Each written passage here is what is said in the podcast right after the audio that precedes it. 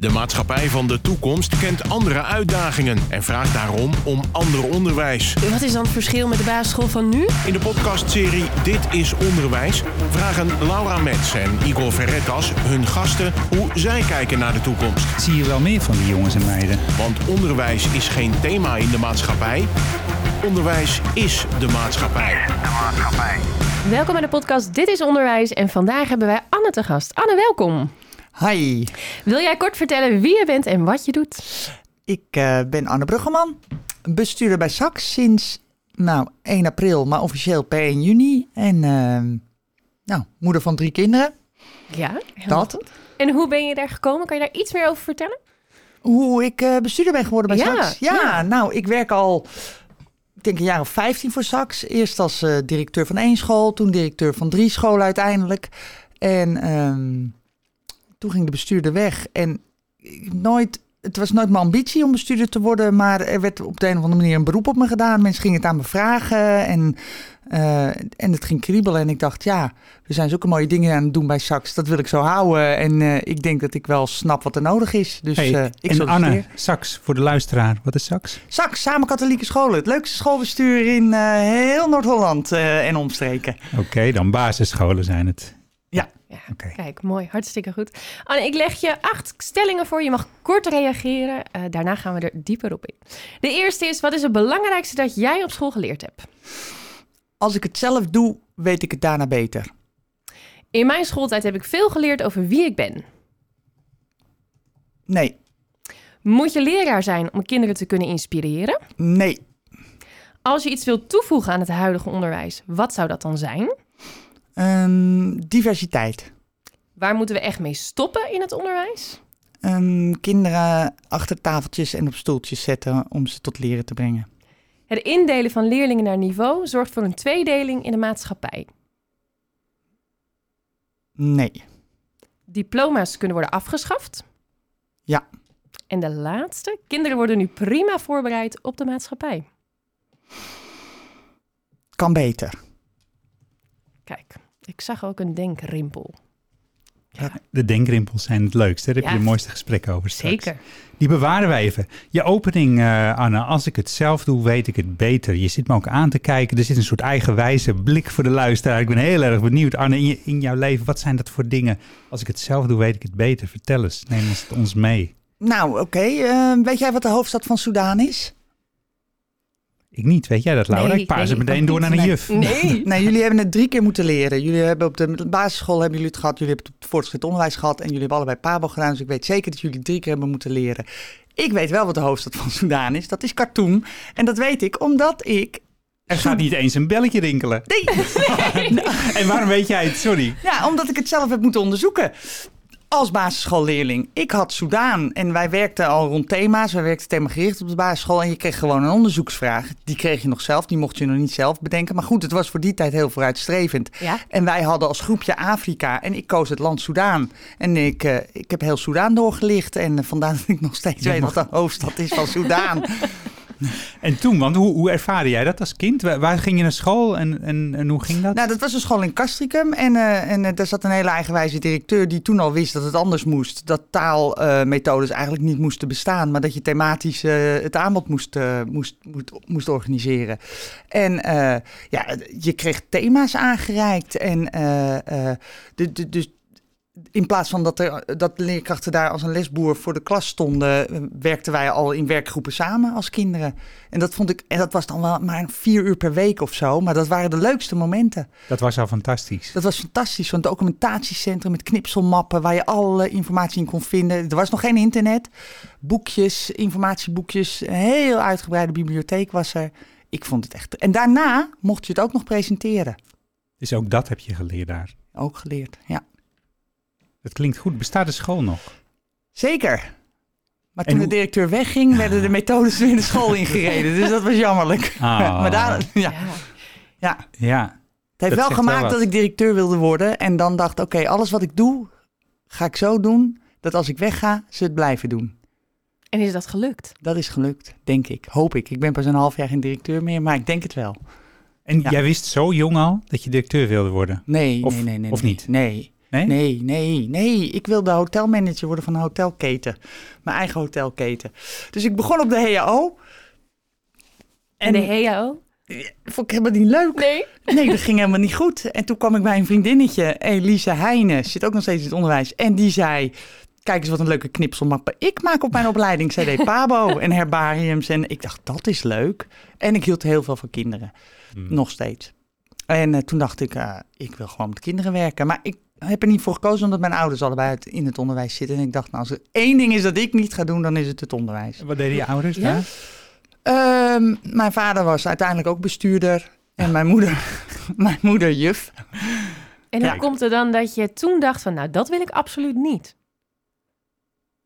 Ehm, ja, het was afzetten, denk ik. Een soort verlaten puberteit. Zo op de HAVO dat je denkt, oh Hmm. ja, ik ga echt geen pabo doen wat mijn ouders... eh, Ja? Dat, Ja. ja, dat. je afzetten, denk Ja. ik nog. Ja. Ja, Ja, want wat, wat, wat was jij voor jongeren op zo'n op zo'n HAVO? dat lag aan de docent. Ik denk dat er docenten zijn die me gehaat hebben. En ik denk dat er docenten zijn die me geweldig leuk vonden en heel betrokken. Maar dat lag heel erg aan de docent. Ja. Dus, dus En ja, lieten zij jou zelf dingen doen, hè? Je zegt, als ik het zelf eh, doe, weet ik het beter. als ze dat niet deden, eh, als docenten dat niet deden, hadden ze dus een probleem. En als ze dat wel deden, dan was ik het braafste, de braafste leerling van de klas. En dat werkt nog steeds zo in jouw werk ook? Werkt nog steeds zo in mijn werk. Ja, op het moment dat ik een opdracht krijg, eh, ga ik in eerste instantie rebelleren. Hm. Ehm, hè, of dat nou van de minister is, de loonsverhogingen eh, voor de bepaalde postcodegebieden in Nederland. Of eh, eh, een bestuurder die zegt, jij moet dit doen. Of eh, een directeur die vroeger zei, jij moet dit doen. Dan is in, in eerste instantie komt de rebel en... eh, op het moment dat ik vrijheid krijg, dan ga ik, ja, dan ga ik wel op zoek naar het goede. Ja. En hoe weet je dan wat het goede is? Dat is mijn onderbuik. Ja? Dat is mijn intuïtie. Ja, dat is in het moment kijken wat er nodig is. Aansluiten bij wat er gebeurt. Daar heb je een sterk kompasgevoel voor. Ja. Ja. hoe doe je dat als bestuurder? Ja. Ja. Ja, ja, dat is een moreel kompas. Dat is helemaal niet van tevoren weten wat je moet doen. Maar in het moment kijken van, hé, wat gebeurt hier nu? En wat is dan mijn volgende stap? Ja. En, en sinds wanneer weet jij dat dat moreel kompas er zit en ben je daarop gaan vertrouwen? Mm, ik denk dat ik het altijd al gebruikt heb. Ja? eh, maar ik ben me er bewust van geworden in mijn directeurentijd. Oké. Ja, en dat is ook echt wel onder, hè, door, de, door de inspiratie van de vorige bestuurder, helemaal van de Horen. Dat, dat, dat, hè, dat worden wie je bent, dat zo bij mij past, altijd al bij mij gepast heeft. Dat, Ja. ik, dat ik ook echt op zoek ben gegaan naar mezelf en wat, wat mijn talenten dan waren. En dat ik, dat ik daarin bevestigd werd van, ja, het, het klopt gewoon. Hè? Mijn intuïtie klopt. Daar, kun ik, ja, daar, daar kan ik alle kanten mee op. En eh, het maakt niet zoveel uit wat ik doe, maar dan doe je wel het goede. En, en wat is jouw saus die je meeneemt als bestuurder? Hoe, hoe weten we dat Anne bestuurder is bij een onderwijsstichting? Wat is het verschil voor, voor, hè, voor zo'n organisatie als SAX de, nu? Verschil met de... eh, Met hoe het was? Met de vorige bestuurder bijvoorbeeld? Oh, nou, de vorige bestuurder, die, die stuurde heel erg op autonomie. En nou, ik heb net gezegd, ja, ik heb autonomie zelf heel erg nodig. En, Eh. en autonomie, leg eens uit. Wat gebeurt er dan? Wat gebeurt er dan? Ja, dan, dan, nou, dan, eh, eh, dan, dan wil je echt dat mensen vanuit vrijheid en intrinsieke motivatie hun ding doen. En dan durf je, bij, bij- durf je bijna echt, als je helemaal vanuit autonomie stuurt, tenminste dat is een beetje wat ik gezien heb, dan, dan wil je eigenlijk al geen eens een complimentje geven, omdat dat beïnvloeding is. En, eh, Je geeft zoveel vertrouwen dat je echt aan de mensen zelf ja, alles ja, laat. ja. En alleen het punt is, niet iedereen heeft het vertrouwen in zichzelf. En eh, eh, ik ben ook van de autonomie, zeker, van het vrijlaten. eh, maar ik ben ook van, informeer mij wel.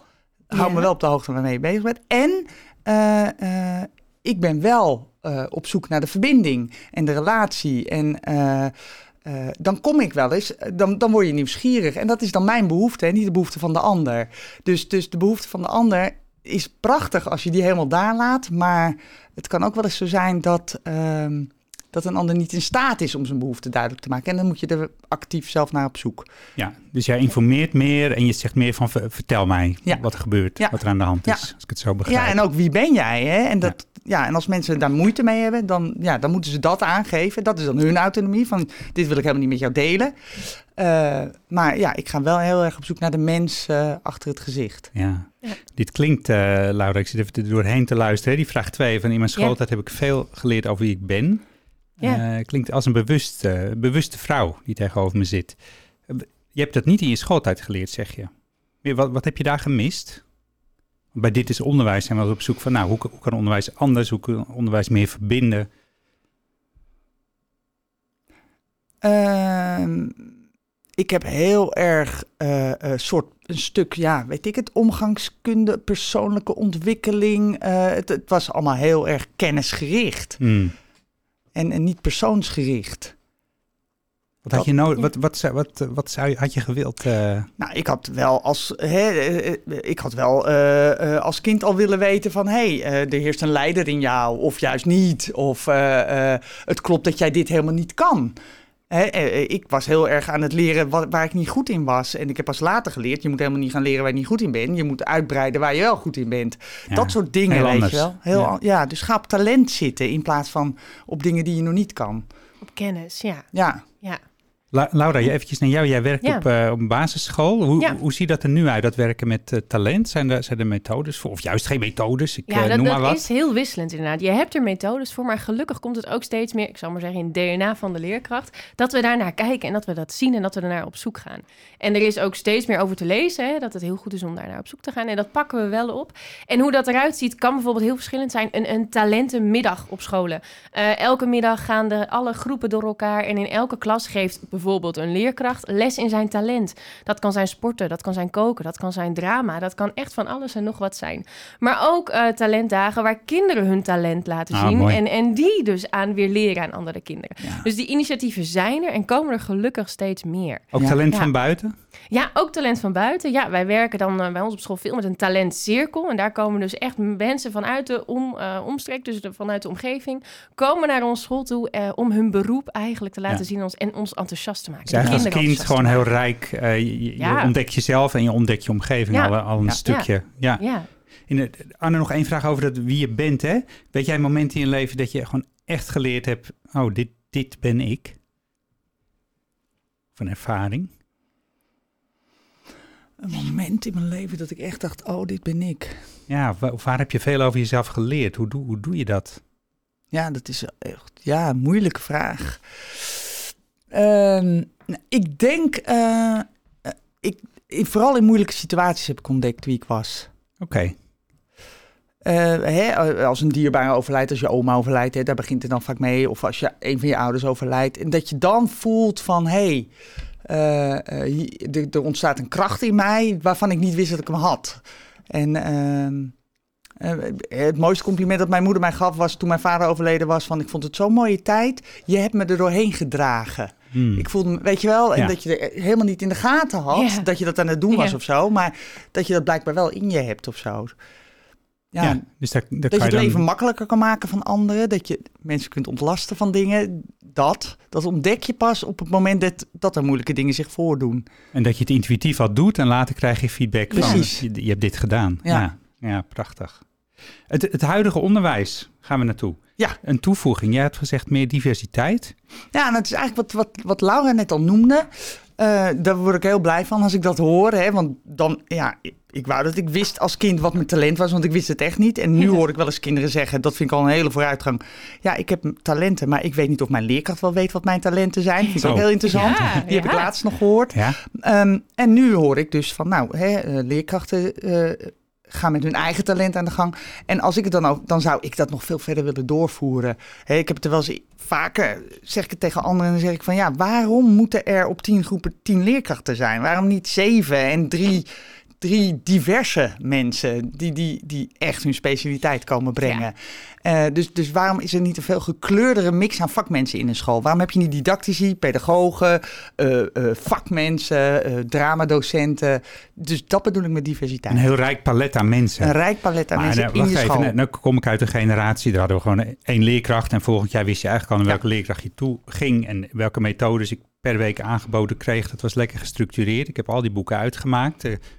Ik ben op die manier geworden wie ik ben, blijkbaar. Maar waarom moet het dan anders? Want dan, die kinderen krijgen dan niet al die lesstof gewoon. Eh, hoe leren ze dan? dan Ja, hoe leer ze? Ja, dat kan. Dat klopt dat jij op die manier geleerd hebt. En je bent een knappe jongen geworden horen. Maar eh, eh, we merken wel steeds meer dat kinderen steeds meer buiten de boot. We hebben echt te maken met andere kinderen. Dit is een andere tijd. En we, daar waar de, de, de, de, de aantallen van kinderen afnemen, nemen de speciale kinderen toe. Hè, de, de, de speciaal basisonderwijsscholen en SO, dat, dat stroomt over van de leerlingen, terwijl het totaal aantal leerlingen krimpt. Dus er is echt iets geks aan de hand. Dus je We zegt een ander aanbod maakt het meer inclusiever. Ja, en kinderen hebben echt behoefte aan, aan, aan, andere, eh, aan, andere, eh, aan een ander aanbod. We sluiten niet meer aan bij, wie de kinderen, bij de kinderen bij wie ze nu zijn. Maar ook met dat aanbod kan je gewoon leren wat je zou moeten leren op een basisschool. Ja. Ja. Want ik kan me voorstellen dat veel ouders zich daar zorgen om maken. Die denken, ja weet je, ik wil straks mijn kind naar de HAVO gaan. Het is allemaal leuk dat jullie gaan eh, jodelen met een oude buurman in de buurt. Maar wat leren ze daarvan? Gaan ze dan ook naar een HAVO? Ja. Ik zeg ja, dan gaan ze ook naar een HAVO, als die er dan nog is. Hè?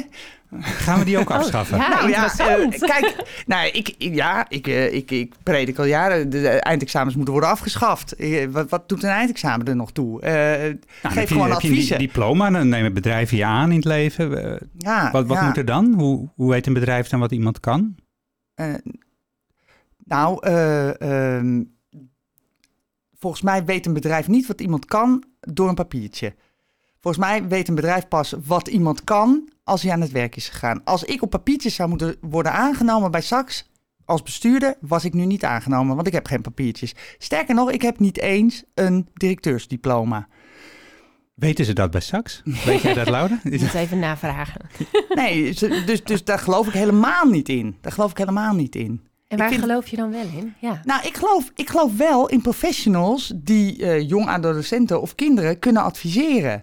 De, ik, ik geloof erin dat als leerkrachten of mensen die in het onderwijs werken echt goed weten waar ze over praten, dat zij uitstekende adviezen kunnen geven over wat kinderen wel en niet zouden moeten ontwikkelen. En ik vind het echt idioot dat kinderen in tien vakken examen moeten doen, waarvan er vijf niet bij ze passen, maar dat ze het wel moeten halen, omdat ze anders een heel specialistische tak niet kunnen gaan doen. Het is echt gek. Het allemaal door dezelfde mal heen. Jij zegt dat kan niet. het kan niet. Het kan niet. Het is echt onzin. Het is echt onzin dat een leerling per se Duits moet leren of Frans moet leren terwijl hij niet talig is en vervolgens wiskunde gaat studeren. Wat Ja. zou je doen? Wat zou je willen? Nou, als allereerste zou ik eh, de eindtoets willen afschaffen. Als ik minister was, dan zou ik de eindtoets afschaffen en alle eindexamens. Moet je kijken wat de mensen er vrijkomen om weer in het onderwijs te werken, waar nu zoveel tekorten zijn. Al die mensen die die eindexamens maken, die die eindtoetsen maken, die kunnen Precies. gewoon het onderwijs in. Gewoon... En die kinderen, hoe, hoe weten die hoe ze ontwikkelen en wat ze kunnen en wat ze ook op het voortgezet onderwijs? Nou, doordat er gewoon regelmatig feedbackgesprekken zijn, doordat een ontwikkeling zichtbaar is, doordat ze zichzelf doelen kunnen stellen, doordat ze daar groei in zien. Dus eigenlijk worden ze dan meer gecoacht ook op een basisschool dan dat ze echt alleen les krijgen. Ja. Ja. Ja, daar geloof ik heel erg in. Ja. En uiteindelijk, mooi. ze verzamelen eh, informatie om dan uiteindelijk ehm, richting een beroep te gaan of zo. Want dan kom je bij een werkgever en je zegt van nou, dit, ik, ja, ik heb jaren op school gezeten en dit ben ik. Hoe laat, je, hoe laat je dat zien? Ja, hoe laat je dat zien? Ik, ik- Of maakt dat niet uit? dat denk ik dat het niet uitmaakt hoe je dat laat. Ik denk niet dat een papiertje het laat zien. Ik denk dat eh, eh, ga aan de gang en laat zien wat je kan en wie je bent. En, en het blijkt of het past. En past het niet, dan ga je een deurtje verder. Heb vertrouwen in Ja. elkaar. En weer een stukje vrijheid hoor ik ook, hè? Ja. Ja. Als je zelf mag bepalen. Ja, Ja. mooi. Ja. En ook, we, we, we hebben meubilair in, in eh, scholen, maar jij zegt schaf eigenlijk stoelen en tafels af. Of sla ik hem te plat? Nee, daar slijmt te plat. Vertel, ik denk, nou, vertel. ik zit zelf ook heel graag op een stoel namelijk. Nou, ik weet, de mens is niet gebouwd om te zitten, hè? Wij hebben geen, geen, geen lichaam dat eh, gemaakt is om te zitten. Dat heb ik laatst nog gehoord van een van mijn kinderen. Dus wij zijn eigenlijk niet geschikt om te zitten. En eh, vanaf vier jaar zetten we kinderen neer. Dus dat is, dat is, dat is dan niet natuurlijk. Eh, nou ja, kijk eens eventjes. Ik weet niet, kijk even terug naar je eigen middelbare schooltijd. Of kijk naar jouw kinderen, Igor. Ehm, hoe leren die als ze thuis zijn? Volgens mij liggen ze op bed, ondersteboven op een kleed ja. voor de televisie, onderuitgezakt op de bank. Of ze zitten aan de eettafel. Ja, ja, ja. Dus- weinig aan het bureau wat je hebt aangeschaft Ja. voor ze. Ja, toch? Ja. Klopt. Want daar staat waarschijnlijk een gamecomputer op of zo. maar nee, maar dus, dus ja, de, de grootste ontwikkeling vindt thuis plaats tussen 0 en 4 jaar. In een, in, in een omgeving waar, waar maar één tafel is. Ehm, En vervolgens gaan ze dan naar school en dan wordt er eigenlijk gezegd vanaf nu ga jij leren. En dan moet je gaan zitten aan een tafeltje. Dat, dat is heel vreemd.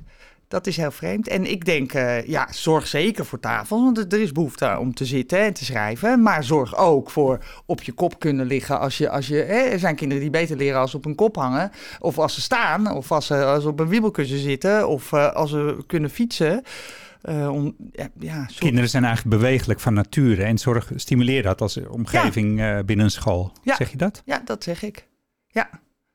Mooi. En, en hoe leren ze dan, uh, ja, wanneer geef je dan instructies of zo, of lessen aanbieden? De, de een hangend en de ander op een skippiebal. Kan dat? Hoe, hoe werkt dat in de praktijk? Ja, dat zal zich uitwijzen. Ik denk dat dat ook de behoefte van de docent voor de groep is. Ja, ja weet je, roep die kinderen bij je. En dat kan, in, dat kan zitten op een kleedje zijn, op, een, op zo'n yogakussentje. Dat kan in de kring zijn, toch op een stoeltje. Dat kan aan een tafeltje zijn, als je dingen moet gaan bouwen met elkaar. Ook dat, daar is geen blauwdruk voor. Dat kan van alles. Dat ja. kan van alles ja. zijn. Nou, uh, nou zijn we vijf jaar verder. Je bent vijf jaar bestuurder geweest. Uh, de, Laura werkt ook op een school hè, bij Sax. Um, wat merkt Laura daarvan? Wat is, wat is er gebeurd? Of niet gebeurd? Of? Nou, de, ik vind dat uh, leerkrachten op dit moment al ongelooflijk veel aan het uitproberen zijn. En ontzettend veel durven. En ik hoop uh, over vijf jaar dat het vlammetje nog veel meer aangewakkerd is. Dat ze echt het lef hebben om dingen los te laten. Het lef hebben om niet meer naar toetsen te kijken. Echt geen cijfers meer willen geven. Uh, aansluiten bij dat wat er nodig is bij de kinderen. En dat ze dat ook gewoon gaan doen. Uh, en dat ze oprecht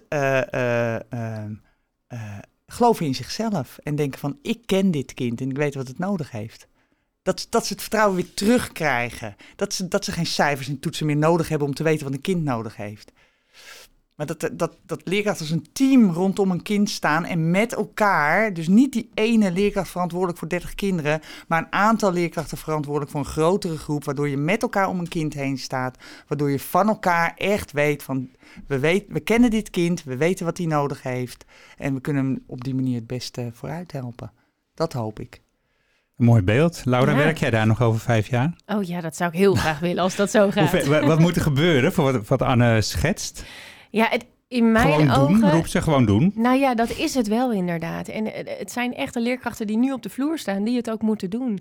Um, bij sommigen helpt het om geïnspireerd te raken. Hè? Dat kan zijn kijken op andere scholen. De ene school is verder dan de andere daarin. Uh, luister om je heen, maar ook inderdaad gewoon doen en zelf ervaren. En het stukje wat jij zegt, Anne, is denk ik ook heel belangrijk. Het vertrouwen terug in de leerkracht, in de expertise van de leerkracht. Ja. En laten we daar dan ook met z'n allen op vertrouwen dat de leerkracht die expertise heeft. Ja, want ja. is dat ook, wat voor rol hebben ouders hier, uh, hier, hierin? In dit verhaal? Want ik denk dat je die ook... Een grote rol. Ja, ja, ja een grote rol. Nou ja, weet je, uh, oude betrokkenheid is een woord dat ik, dat ik echt al 25 jaar hoor. Ja. En waarvan ik denk, ja, waar, waarom loopt dat niet, hè? Oude betrokkenheid. Waarom ja. loopt dat niet? Omdat, omdat oude betrokkenheid geen doel is. Maar oude betrokkenheid heb je nodig om dat te gaan doen wat je van ja. plan bent met kinderen. Dus uh, uh, ja, uh, je zult ouders ook moeten inspireren. Je zult ouders ook het vertrouwen moeten geven van jouw kind is wie die is. En er zit vol met talent en dat gaan wij aanboren. Ja, natuurlijk. En daar hebben jullie ook bij nodig. Daar hebben jullie hartstikke hard bij nodig. Ja, precies.